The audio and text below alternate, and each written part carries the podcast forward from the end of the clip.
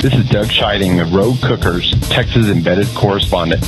You're listening to the Barbecue Central Show. Start the game! Let's go! We'll do it live. Okay. Well, do it live. I can. I'll write it, and we'll do it live. So to get that perfect barbecue, you use wood. Are you sure it's safe? Whatever. We put the lighter fluid on, strike the match, and oh, should we call the fire department? That might be a good idea.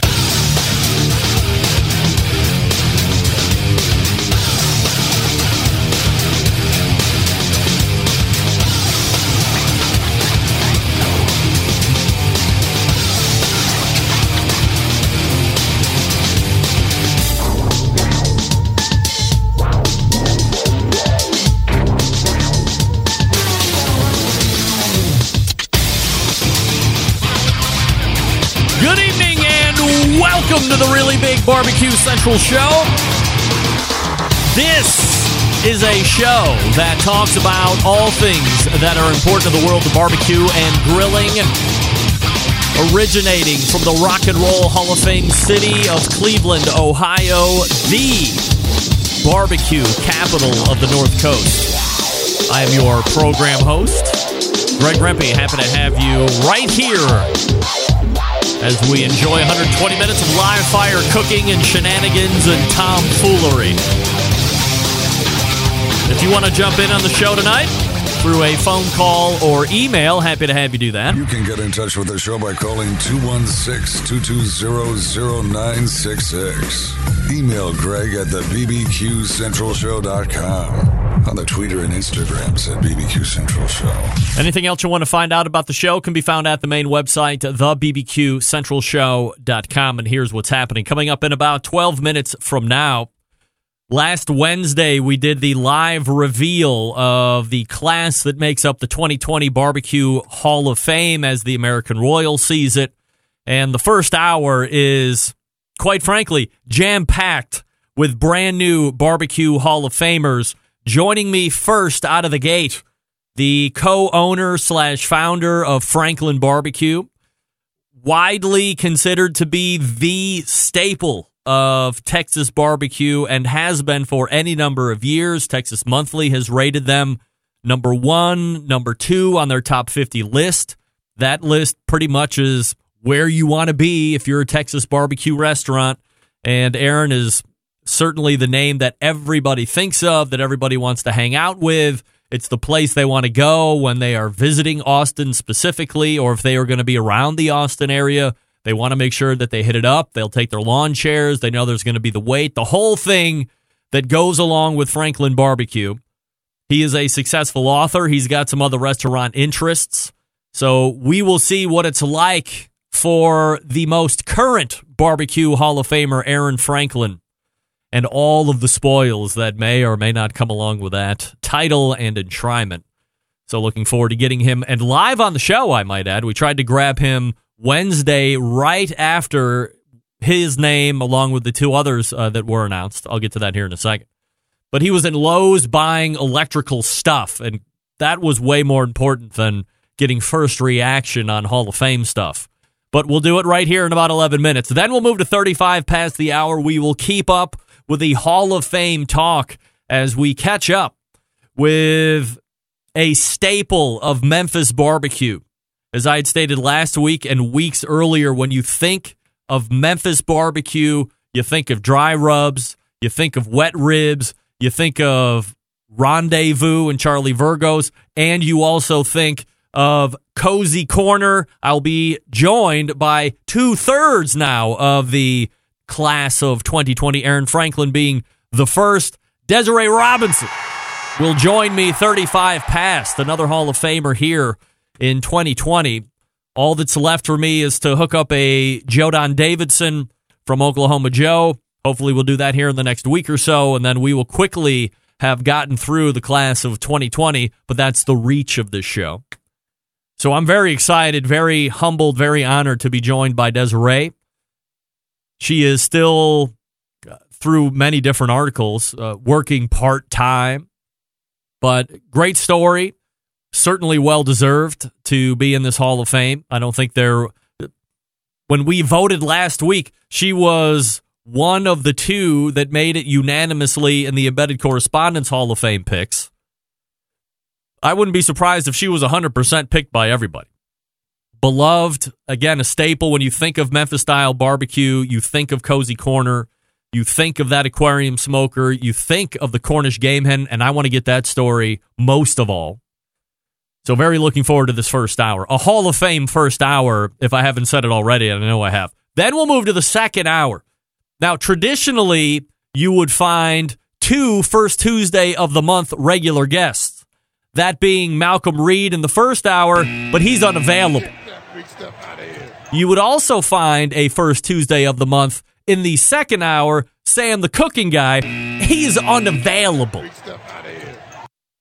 My go to regular guests in week one of a month, roundly unavailable. Luckily, I am always well prepared. That is the motto of the show. Be over prepared. If you're over prepared and things go the way you planned, oh, who cares? You have plenty of stuff to get to when things go off the rails. Well, today and over the last week, things went off the rails a little bit. Luckily, I have a stockpile of crazy good entertainment, not the least of which is the unveiling of the Barbecue Central Show American Idol winner. That's right. It all culminates this evening at 1014. Will your humble host be taking away the American Idol Barbecue Central Show crown, or will it be Jeff Rice from Wisconsin? Who knows? We'll see. Coming up in about an hour and eight minutes from now, we will be joined in studio by the expert panel of judges. They've been with us here through the last three months as we play it out. And we will also have Jeff Rice on the line and learn live right here who is the first ever American Idol Barbecue Central Show edition champion. And then we also decide if we ever want to have a season two. That's up for debate. Closing out the show this evening, 35 past, he has his own food and racing show and sports show over on the big ass blowtorch in the windy city of Chicago, WGN 720. Second timer here to this show. He hosts On the Road with Dane. Dane Neal will be joining us. We're going to be talking about the Barbecue Fight Club. It's a pay per view barbecue contest taking place next Monday and Tuesday in a undetermined location that is triple top secret so top secret. I use the old, hey, I'm a media guy, you're a media guy, Dane. Just give it to me and I will maintain my source. Total confidence. And I was rebuffed, roundly rebuffed. We'll see if we can't dig it out of him during the course of the interview, but we'll be talking Barbecue Fight Club and what it's all about. Big show planned for you. Hall of Fame first hour might be a Hall of Fame content second hour. More importantly, are you following me socially at BBQ Central Show on Instagram, Twitter, TikTok, Snapchat, slash BBQ Central Show on Facebook, where there's also a live video feed right off the rip. And this is basically going to deaf ears on the YouTube side because YouTube folks are feverishly refreshing and refresh. Where's the feed? Where's the feed? Bad news. No YouTube feed going forward. Why?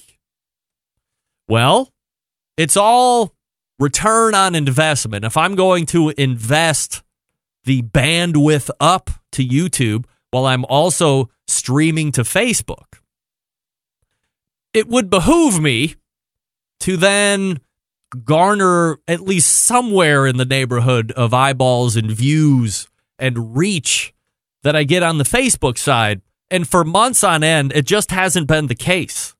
So why am I going to continue to trot out that loser when I can save the bandwidth for a better guest experience and connection? And then after this show is done, uh, tomorrow, maybe the next day, maybe the day after that, I'll get to uploading this show in its entirety to the YouTube channel and it will continue to get its crappy 200 views. Who cares? The Wednesday reveal on the Facebook for the 2020 Barbecue Hall of Fame in the middle of the day had a thousand views by the time we closed up shop 15 minutes later, and it's only gained steam from there. So I'm going to conserve the until YouTube proves otherwise, which I don't know how it's going to do that unless I trot out a stream one time just to see. I'm not going to get to it. I'm not going to put my bandwidth for YouTube to grab. I'll save it for my guests. I'll save it for the Facebook folks. Folks, folks. I'll save it for the audio stream only folks, which you can do on your phone if you visit my website, listen to the audio only stream, punch that. And after you suffer through an ad through TuneIn, you can get it just like any other app that you would get a live stream on. I would suggest that is the funnest way to hear the show. No looking, only listening. Super fun. Oh my God, I'm so excited to tell you about this. Brand new sponsor of the show announcement, and somebody you know and love in the pit building business, Pitts and Spitts. They've been on the show since 1983. They've been handcrafting smokers and grills in Houston, Texas, and in that time, established itself as one of the premier brands in high quality offset smokers and more recently pellet cookers. They've set themselves apart by using heavy 7 and 10 gauge steel in every cooker, fully welded construction that you can feel when you use the unit, and a 304 stainless roll top lid and front shelf on every single smoker. So, why does it matter? Well, by using higher quality materials, Pits and Smith smokers, Pits and Pitts and Spitts smokers reach and maintain temperatures, allowing you to worry more about the meat than the heat. Providing fully welded smoke, you don't have to worry about grease or smoke leaking out of the barrel or about the grill rattling apart as you move it through the backyard, and you're going to do that at some point. And by using 304 stainless steel, you're getting an heirloom quality product that you'll be able to pass down to your kids and maybe their kids to their kids.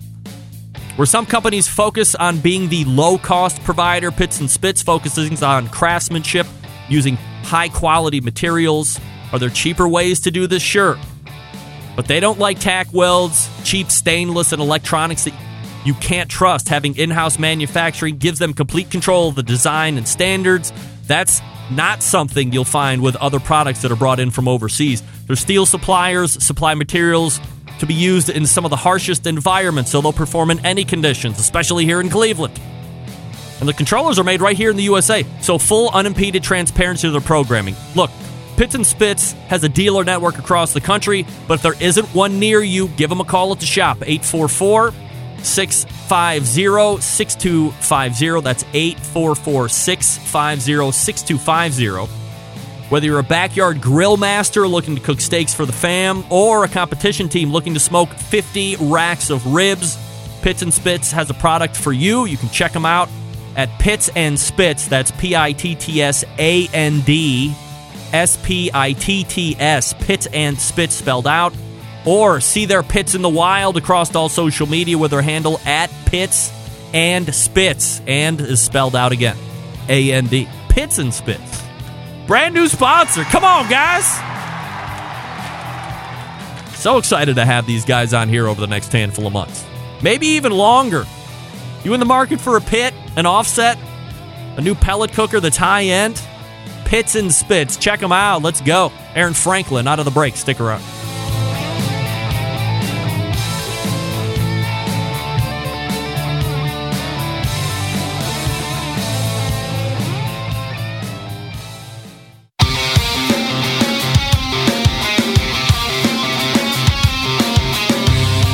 Broadcasting live from the Barbecue Central Show studios in Cleveland, Ohio.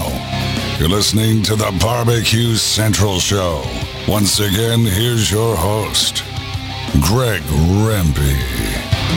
Hey, this portion of the show being brought to you by Butcher Barbecue, makers of award winning injections, marinades, rubs, seasonings, barbecue sauces, grilling oils. All the Butcher Barbecue products have been tested on the competition circuit as well as backyards worldwide. Be the pitmaster of your neighborhood and visit butcherbbq.com to stock up now. Always trust your butcher. My first guest tonight, easily one of the most popular names in the barbecue industry. In the past, you've seen him judge on barbecue pitmasters, as a barbecue masterclass over on the masterclass website. Shot a barbecue show for PBS, has a great YouTube channel. Also, happens to run the joint in Texas that's been voted as best barbecue in Texas. Tonight we can add barbecue Hall of Famer to the list as well. We race to the hotline and welcome back friend of the show, Aaron Franklin. Hey, Aaron. Hey, how's it going? Uh, we are absolutely fabulous here in the Rock and Roll Hall of Fame city. Excited to catch up with you and chat a little bit of barbecue. We'll get into the Hall of Fame stuff here in a second, but let's start here. I think it's fair to say that your name and the restaurant have become the face of what Texas style barbecue is by and large. Certainly, there's a number of great restaurants out there in the great state of Texas. We're not questioning that.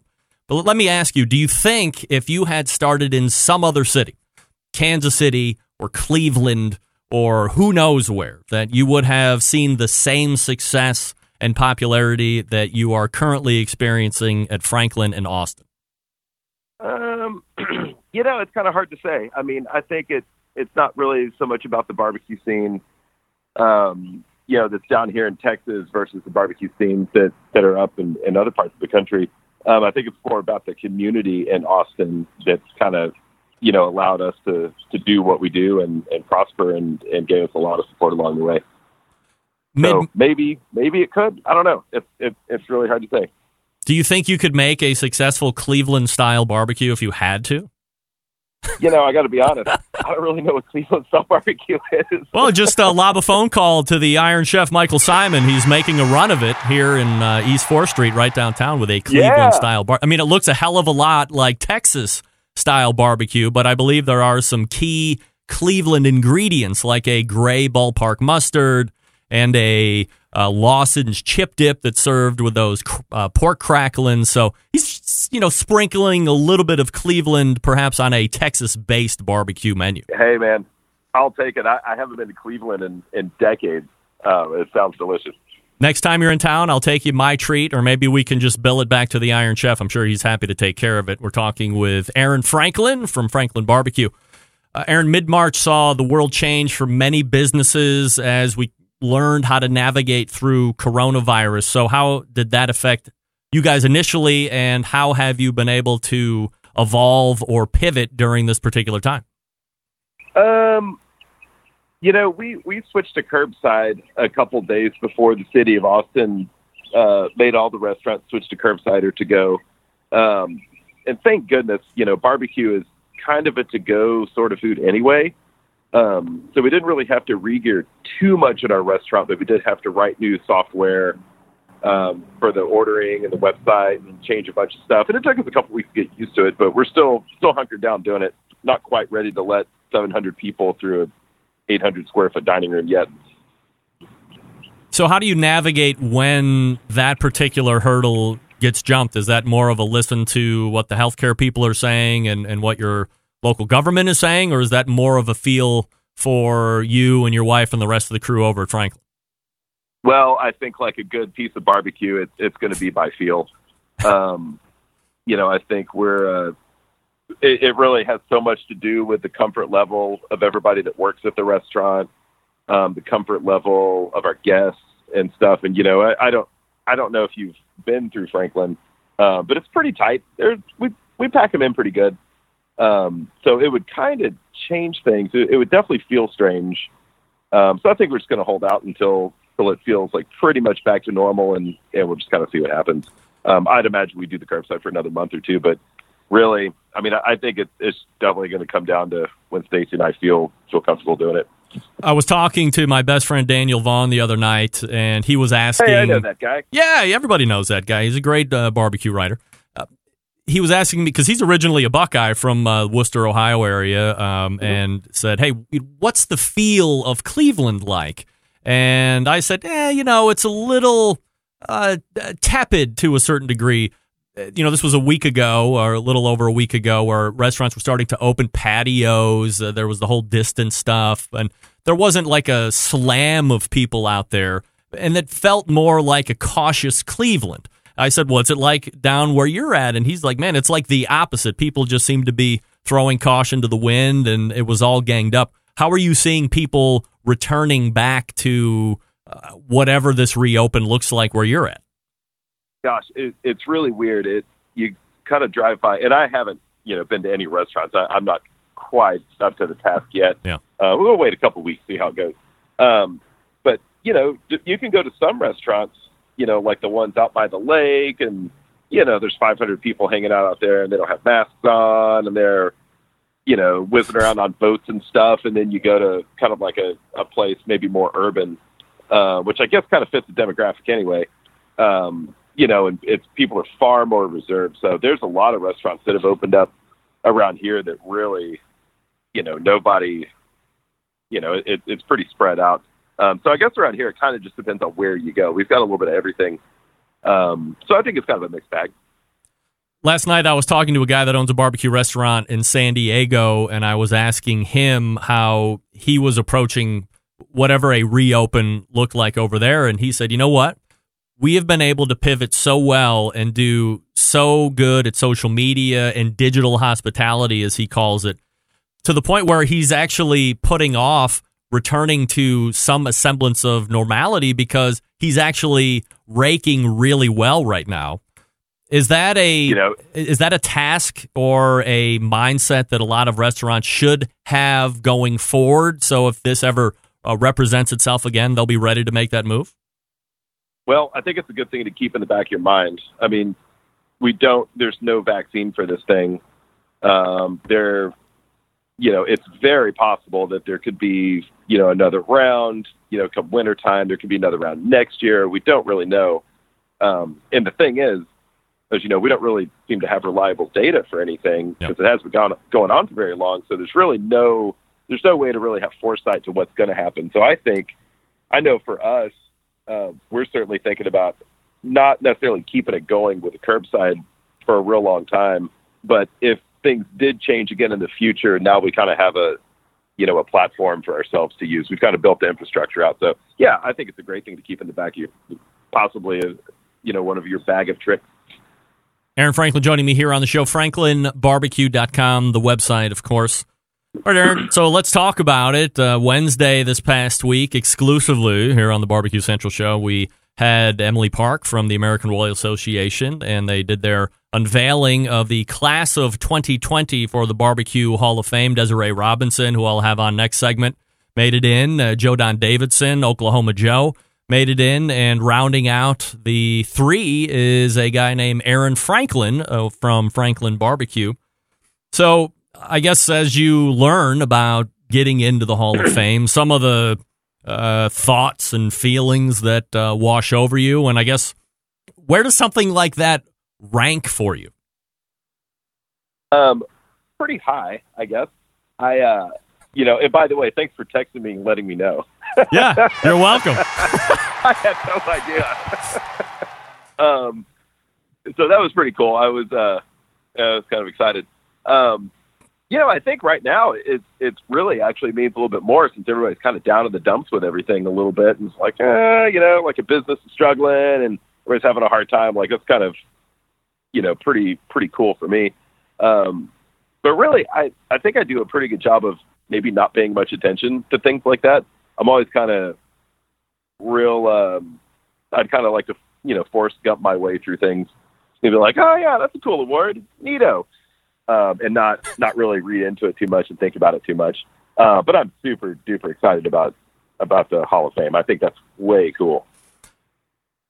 Does does anything speak to where the general visibility of the Barbecue Hall of Fame rank amongst the general public? Like if, if it's something that you don't think about, or like I'm the first guy that's texting you, it, for me, it seems like the Hall of Fame should be holding uh, something a little bit more uh, weight. And uh, and I'm not saying that you don't think it's a big deal. You've said obviously it, it's a very big deal, but I've talked to any number of other people who either A, didn't know there was a barbecue hall of fame, or B, didn't know the process or how people are selected or, or all this other stuff. Or maybe because it's so new, it's just something that needs to gain uh, continual steam. Uh, thoughts on that at all? Um, no, I think it, it, you know, barbecue, kind of what, what we all do. And granted, barbecue's far more in the mainstream now than it's, it's ever been as Sure. far as like restaurant barbecue. Um, and it so is competition barbecue, and but you know like KCBS and IBCA and all those little little you know pockets. I think they're still maybe not super duper mainstream. Um, so maybe the general public, you know, they don't maybe know about these things. Uh, but I think within certain circles, I mean, obviously that's that's what's going on. Uh, That's what's that's what people are really into. Um, and I certainly have known about this thing for a real long time since the beginning. I think it was started five or six years ago or so. Uh, it. I mean, Um, when the American Royal took it over, but it, believe it or not, it existed online originally as just some uh, kind of an online presence that uh, remained fairly stagnant uh, for for some time. Or, uh, you know, originally founded on good terms, but just didn't really go anywhere until the Royal got a hold of it and has now Yeah. you know made it into what it is. Certainly, partnering with the show over the last couple of years and releasing names here has really added gas to the proverbial fire but uh, getting it out there and uh, getting people more aware is uh, only going to increase visibility. Would would you say that you would show up for the whole ceremony and, and make the speech and all that? You looking forward to that? Oh, absolutely. Yeah. Um, I was actually there the first. Uh, what was the year that? Oh gosh, um, I was at. I was. I went to the. Um, I want to say it was the first year that they gave out the the Hall of Fame award. Um, I was actually there at the ceremony with hanging out with some friends. Um, one- so yeah, that- I've actually been there before, and I would. I would love to go back. Was that the year that they put in Guy Fieri? Yes, Yeah. it was that year. All right, yeah. So that would have been the first year that the American Royal uh, took it over. Um, Okay. So you'll be there. You'll be you'll be making the speech. It'll be great. Uh, Desiree will be there, obviously. Uh, Joe Don Davidson. Uh, so that'll be the class that you're going in for as well. Uh, since you're going to be there, any chance you might take a shot at the American Royal Open? Um, you know, I've I've never cooked on the dark side before. Well, it's not even there anymore. It's at the uh, it, it's at the um, it's at the racetrack now. So you know it's either all the dark side Oh, or all the uh, the good side, I guess. Well, okay, I, I'd much rather be on the good side. Um, yeah, I, I guess that dates how long it's been since I've cooked out there. Um, yeah, I don't know. I think I don't know that I would pull a trailer and all that stuff up there. Uh, we'll have to see what the schedule looks like. Aaron Franklin joining me here on the show, talking about his induction into the 2020 Barbecue Hall of Fame. Uh, some of the other things that you're having interest in. I remember talking to you the last time about pit building, and I think at that point we were just kind of getting a, maybe a website together and some concepts, uh, maybe a team of welders. How is that particular venture going? Are they for sale and available? What's going on?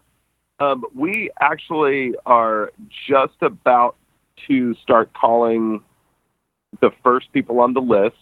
Uh, we we did actually build a website. We've been producing. Um, we have an active production line right now. So we built. I mean, we what we ended up building just to keep up with the demand before we actually even sold anything.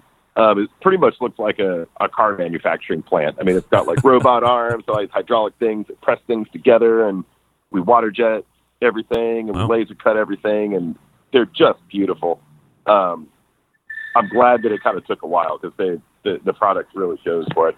Uh, but yeah, hopefully, the goal would be to have at least a handful of them starting to trickle out right before July 4th weekend.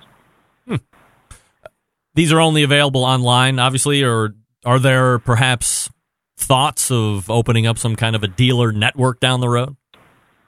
Uh, not for now. I think we're just going to sell them ourselves through the website, and then of course you could get them freighted, and we'll have white glove delivery. Um, you could go to the shipping station and pick it up, and you know we've managed to work with a cool freight company out of Austin, um, keeping everything pretty pretty local around here, um, and it really we're able to get them all over the country pretty darn cheap. From a uniqueness standpoint, obviously, it's very cool if you get one in your backyard and you can tell all your barbecue geek buddies that you have a Aaron Franklin made pit.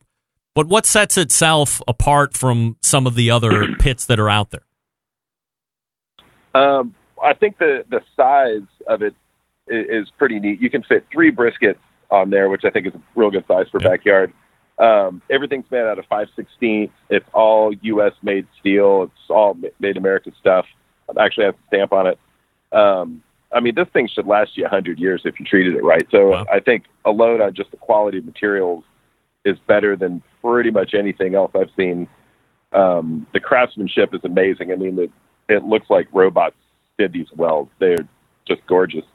Um, the design's really good. One thing that I think is pretty cool, and this is kind of really what makes Franklin Barbecue Franklin Barbecue, and it's certainly how I like to cook. Uh, but it's the way the airflow works on these things. So kind of the back of the door, it has a logo in it, but it also has these little holes that let just the right amount of air so you can't choke off a fire. Um, and that's kind of what you know keeps the convection going, all the chaotic airflow and all this stuff, and keeps you with a clean fire. So I think as a result of that airflow, it just inherently tastes better. Are the holes there solidly, or do you have some type of a of a cover where you can uh, feather them a little bit more open or a little bit more closed? No. There is no damper. It is completely, I think, perfectly calibrated for the perfect fire. Um, you know, and this kind of goes into how we cook at Franklin Barbecue. And, you know, I think I talked about it in the book. It's definitely in the master class and stuff. Yep. Uh, but kind of, th- these cookers were designed to to make someone learn how to really work a fire. Uh, where instead of just throwing a log on and pinching the door a little bit, going to bed, it's like you really have to build a relationship with the cooker uh, because that's kind of I feel like what barbecue is. I mean, you're, you know, you're staring at a fire, you're really messing with the details, you're spending all this time and energy on this perfect little piece of meat. Um, and I think to have a barbecue pit that you have to pay attention to, and you really have to think about the piece of wood that you put on there, what flavor you're going to get out of it, what kind of airflow, what kind of moisture, all the stuff that's going on in an offset cooker. Um, this cooker is really built for that. So, you know, it's kind of like a cast iron skillet. The more you use it, the better it gets. And that's kind of the, the theory behind this thing. Do you think, as a society, there has been a trend, I don't know, over the last uh, 24 months or so, to a product that completely takes that out of your hands? Now, from my perspective, I, um, I have a, an offset on my patio when I have the time. To me, there's nothing more exciting and romantic than starting a fire from scratch, being able to maintain that fire through the cook. Plus, at the end, again, my personal opinion, a stick burner provides a flavor and a end product that is second to none. Do you think that Absolutely. people don't want to make that time investment anymore?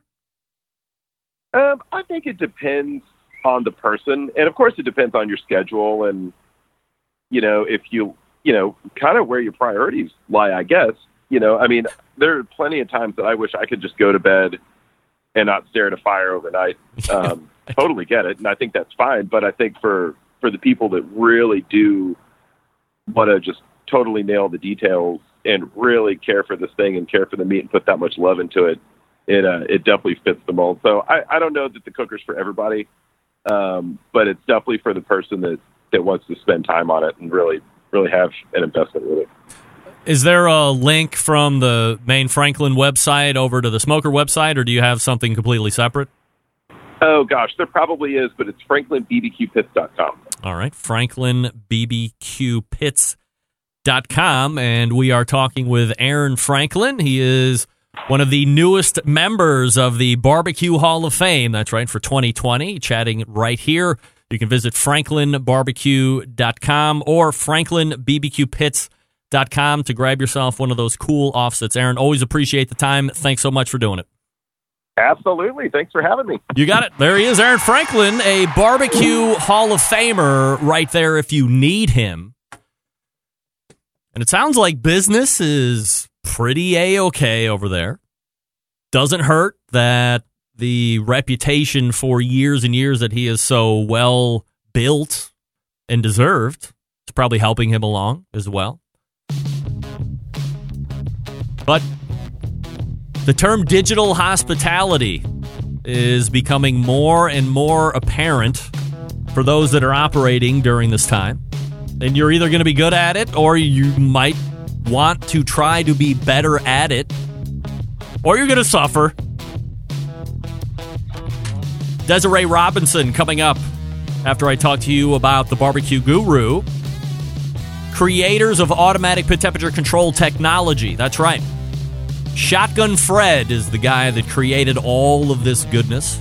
Had a customer come in who had a barbecue pit. He said, Hey, don't you mess around with these fan Build me one for my barbecue pit for crying out loud. Fred, being the engineering type and inventor and creator and problem solver that he is, said, All right, come back in a couple weeks. I'll have something for you. Lo and behold, the barbecue guru is made. Now, over the years, they've continued to innovate, not the least of which is the last two controls that they have coming out the DynaQ and the Ultra Q. So the DynaQ is replacing the Party Q. So if you've had a Party Q in the past, you want to get the latest version that's out there, DynaQ is the one you're going to want to take a look at. And if you want something to replace the CyberQ Cloud, then the uh, Ultra Q is the one. Great interfaces, a little easier to read, cool digital lights. But depending on the level of tank, what you want to spend, all that, that's going to regulate where you want to look, either the Ultra or the DynaQ. If you're also looking for a ceramic cooker, they make the Monolith. The Monolith, of course, has that built in power draft fan. So if you have a controller that you already like, just hook it up to the fan and away you go. You're off and running. Great accessories as well. Any questions, give them a call, 800 288 GURU, or shoot them uh, email over at the website, bbqguru.com. That's bbqguru.com. Bob's got also his great rubs and sauces. I tried the steak rub and Mighty Mitch's wing sauce, both phenomenal. Wow. I'm a big steak rub guy, very critical. And Matty Steak Rub right on the button for me. And Mighty Mitch's wing sauce. I'm super partial to my homemade wing sauce, the Anchor Bar original recipe from No Names Please. Mighty Mitch's is right up there, I gotta say. Good job, Bob. Desiree Robinson coming up. Stick around, we'll be right back.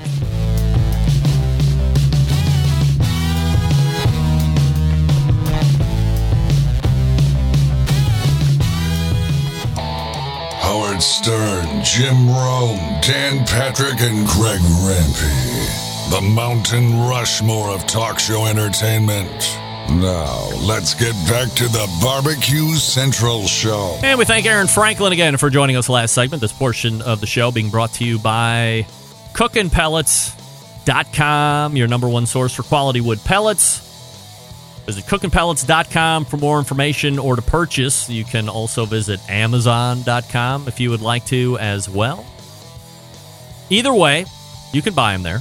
Great flavors, great other stuff too. Plus, every now and again, they attempt a podcast. They try, they really do. Hey, let's keep the Hall of Fame talk going. My next guest was also named to the 2020 class this past Wednesday, an exclusive reveal. It is a Memphis barbecue staple. Let's go ahead and welcome first timer to the show and co founder of Cozy Corner Barbecue. Racing to the hot. Oh, no, dude. Okay. Let's try that again. This is Val, her daughter. All right. Well, uh, you were going to get a mention in the interview anyway, so holler to Val right now. Last Wednesday, uh, exclusively here on the show, the class of 2020 revealed, and Desiree, obviously one of the three to get in. Uh, obviously, this is something that I'm just not breaking out to you guys right now, so you've had time to talk about it. Uh, the conversations that you've had Right. with her, some of her thoughts about learning, uh, getting into the Hall of Fame this year. Uh, yeah, well, we've had several confer- conversations on it, and she is uh, so excited. As a matter of fact, we all are because it's it's just not something that we thought about happening for us. So there's two easy follow up questions here. Uh, number one is Did any of you have any idea that there was a barbecue Hall of Fame that was existing out there? I did. Yes. You did? All right. Well, thank goodness. You- I did. Yeah. Believe it or not, I've asked a lot of prominent people in the barbecue world. They have no idea that there's a barbecue Hall of Fame that's out there. But we're trying to rectify that situation. Okay, good. Uh, now, second question. Uh, did Desiree know that she is actually a repeat semifinalist? Last year, she was on the semifinalist of nine names. Obviously, didn't get in, but this year returns as a semifinalist and ultimately clears the hurdle to get into the Hall of Fame this year. Did you know that she was a two-time semifinalist? I, that I did not know. Aha! There we go. Trivia question for you, Val. you can uh, win five bucks at a clip if you ask it in the right place. Uh, so Right.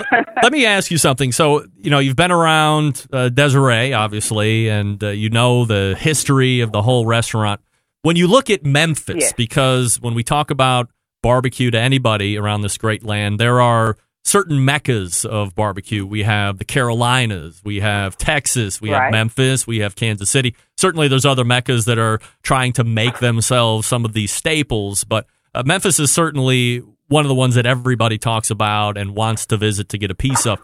In your mind, in your opinion, what makes Memphis style barbecue? Wow. Super easy question. Super easy question. Southern love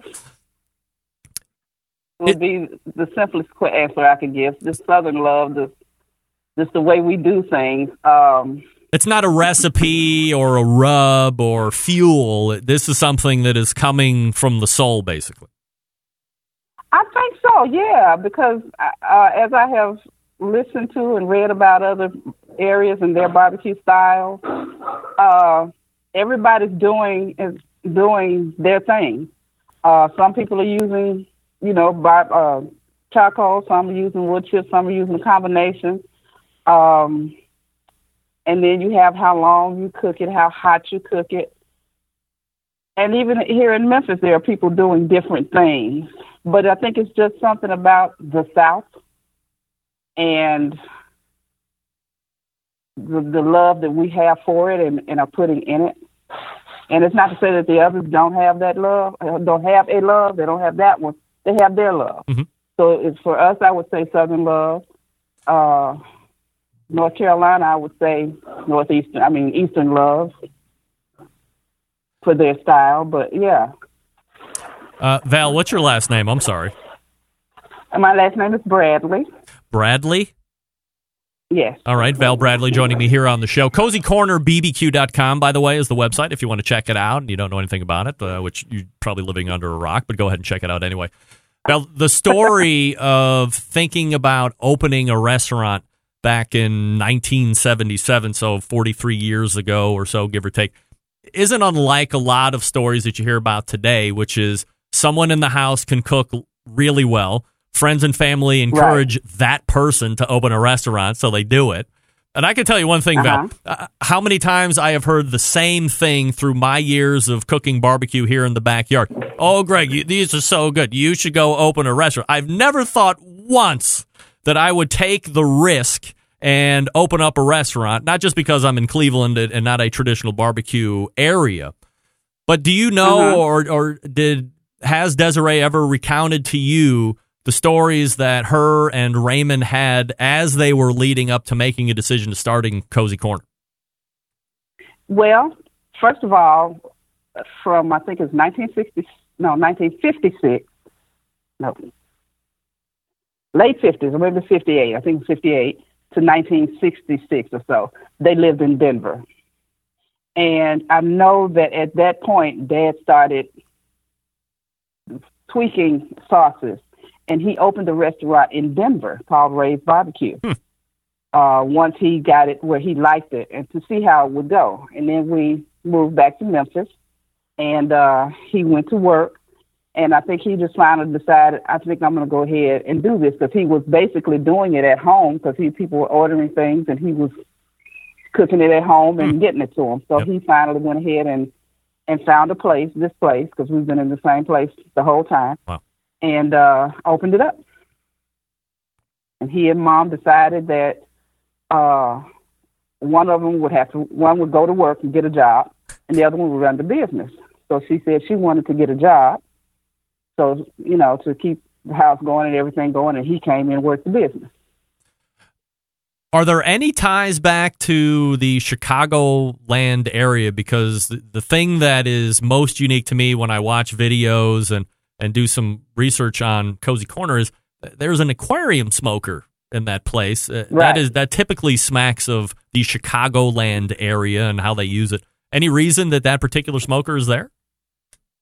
there was a man here, and I want to say his name was Joe Arc Arcady or something like that, who made the, the pits here. Hmm. And as far as I know, he made a pit that went that that is now in Chicago. I'm just not sure because that's been so long ago. Um, that pit was in the building here. As a matter of fact, it was one of the reasons Daddy selected this place Hmm. was because of the because the pit was here. So that's how that got started. And my dad could figure out how to. I mean, he can cook in a hole in the ground or whatever because he was just that type of person. So he it was the, the pit was in the building, and that's one of the reasons he picked it. Val, the thing that I hear over and over again, certainly the traditional barbecue stuff is legend and everybody loves it, but people bring up this Cornish game hen, which typically you don't see on a barbecue restaurant menu. Where did that evolve from? My dad. He's just a fan and- of game hens. mom- I, think he and mom just were, because I'm pretty sure he did them at home, uh, just like he did turkeys, because we do whole turkeys, Thanksgiving and Christmas. Well, we actually would do them all year long, but we have a longer list Thanksgiving and Christmas. Um, and I think he just used used that as an alternative to like the chicken, to something different. We're talking with Val Bradley here on the show, cozycornerbbq.com, the website. And this is Desiree Robinson's daughter, who was uh, just inducted in the 2020 Barbecue Hall of Fame. So this is a family business, obviously. I mean, we're through, uh, I mean, are we at, at four generations now uh, that are Well, involved in the website? The Or- fourth generation is a little young, but uh, they, when they're here, they some of the, the older ones can can do some things around here. But yeah, it's four generations. do we see a time where somebody in the family is not going to have an interest or has is there always somebody coming up that is in the restaurant that likes the food that ha- is bitten by the bug or or has the love and the passion that will continue this on for you know decades and decades down the road Well, that's certainly an option that's left up to them.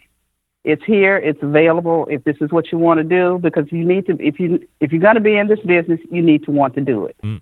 or it's you, it's going to be hard to do. Uh, my son came along when he finished college, uh, and uh, he came in. and He's now pretty much running it all. Um, when I finished college, I came back and I worked for a little while with AT and T and worked here and then I let AT and T go completely, and came on in. And then my two daughters, they they support us. Uh, my oldest daughter is in education, but she does the banana puddings that we sell, Mm. and any other thing that she can do to help, she does. And then my youngest daughter as well worked here for a while, but she's she's going into nursing now. So um, because that's what you know, we don't want to just smother what your natural incline is. Everybody's natural incline is not this, so you don't need to be here. I mean, you. I mean, you know, you don't need to for that to be your life work because you know it's gonna make your life hard if you're doing something you don't enjoy. do any of them express a uh, conversation to you about feeling a pressure where they have to get into it or not so much No, that's not an option because we we don't. The only uh, the only requirement we have of our children is you get your education, Hmm. and you decide where you're gonna go. Now you're not gonna come in here and work and you're not getting your education or have gotten it. You have to get a college degree. Uh, I've got my my nephew is now he's uh, he'll be finished I think in December. He's getting his degree, Hmm. fine, and he's working while he's getting his degree. But that's the only requirement you get as far as that's concerned. If you want to come in, fine. If you don't, as long as you're taking care of yourself, Right. we're, we're good. what's the key to making a dynamite banana pudding Uh, again, there's the love and a good recipe. i can't get the love at the And that- store val i mean i need some help over well, here I'm for sure crying you out loud. I'm sure you can. And I, I know there are people who say, "Well, I know how you do this," and, and you you may well know, but my that recipe my dad passed down. So Mm. she my daughter has that, and she does it. Well- and I don't even. I mean, make it so. She's got the secret, uh, and obviously it's uh, it. going over very well. So continued uh, success to her making a great banana. It's my favorite thing. I mean, I love barbecue meat and stuff, but in the in the end, my measure of a great barbecue restaurant is how good is the banana pudding at the end because that's a, a real capper for me. So uh, we're talking with Oh, Val. Bradley of, and uh, her mom Desiree Robinson, just inducted here into the Barbecue Hall of Fame, part of the class of 2020. And Val, I really appreciate you uh, stepping in here and uh, answering all these questions tonight as you're closing it up. Uh, continued success, and hopefully we can talk again soon. All right, thank you so much, and I'm sorry about the mistake. I, I just wasn't thinking. Not a problem. I appreciate it. There she is. All right, thank you. Val Bradley, who is the daughter of Barbecue Hall of Famer Desiree Robinson, right there. Oh, I hate the green screen. Right there. There you go. So if you were tuning in for Desiree, I'm sorry. Time zones. You know, that's weird. Uh, Memphis, Tennessee. Is that a is that central time? Does Tennessee split time zones? Because I think I've been, I've talked to other people that are in Eastern. I don't know. Can somebody email that to me? Because I don't have any other chat. You know, the the, only downside of not going to Facebook is, or not going to YouTube. YouTube had a very nice chat that I could pop out and just kind of stick on the side of one of my screens. Facebook doesn't. I mean, you got to have the whole thing up and running. Uh, it's such a pain. So if you know anything about time zones in Tennessee, mucho appreciate. But Val steps in, goes yard with that interview. Great way to step in unannounced. Green Mountain Grills. You know them, you love them. They're pellet cookers, some of the best ones out there today. Two different lines to choose from, a choice line. So if you don't need all that wacky tech like Wi Fi and internal meat probes and you want to save some money, choice line is one. I got two choice lines on my patio right now. I got a prime cooker in my garage. Breaking news coming up in the second hour, so stay tuned for that as it relates to the compound. But I do have a Prime line that's waiting to be put together. That has a pizza oven insert, by the way. Now, Prime, a little better built, or let's say more robust on the chassis. I love saying robust whenever I can. Two internal meat probes. You got the Wi Fi technology there. You got app integration on your smart device. You also have peek-in windows on the main cooking chamber and the pellet hopper. You have the little crank adjustment to pull the fire deflector left and right if you want. It's got the vacuum suck out. Memphis is Central Time, by the way. Confirmed. So go to greenmountaingrills.com. That's greenmountaingrills.com. Check out everything that they have. Like Pitts and Spitts, they also sell through a dealer network. And the key to that is you can show up to the dealer, check out the inventory that they have, listen to them educate you on how you can properly use it.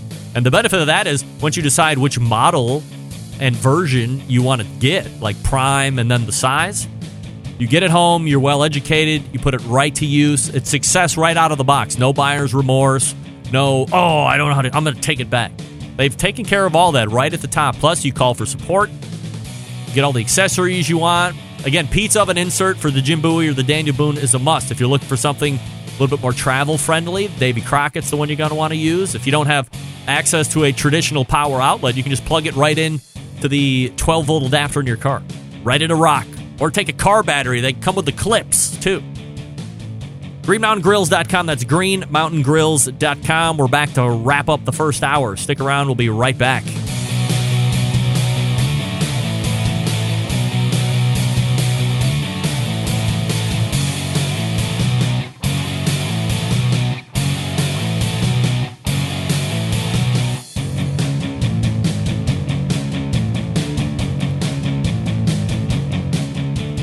Continuing to produce incredibly mediocre content in an exceptionally professional way.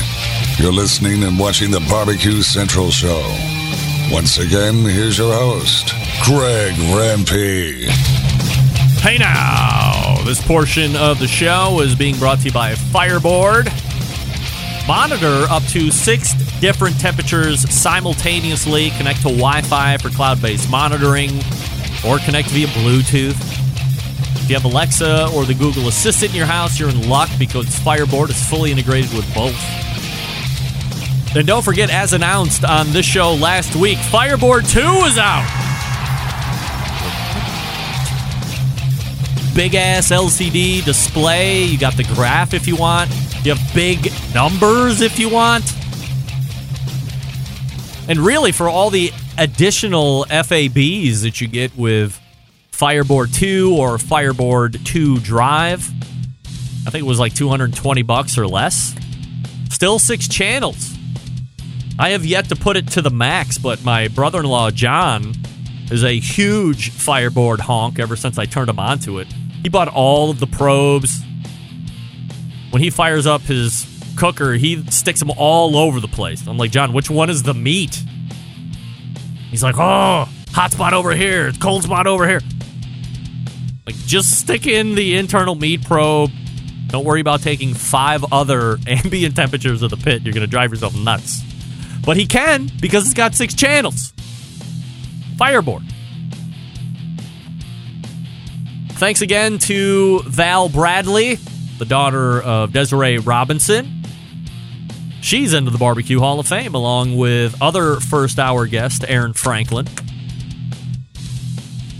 Now that I'm thinking about it, would it have been both crazy and badass if Stacy Franklin would have answered Aaron's phone and been like, "Oh, time zone adjustment. He forgot, but I'm going to step in and do this interview." Maybe that would have been really cool too. Val knocks it out of the park for stepping in. Totally unannounced too.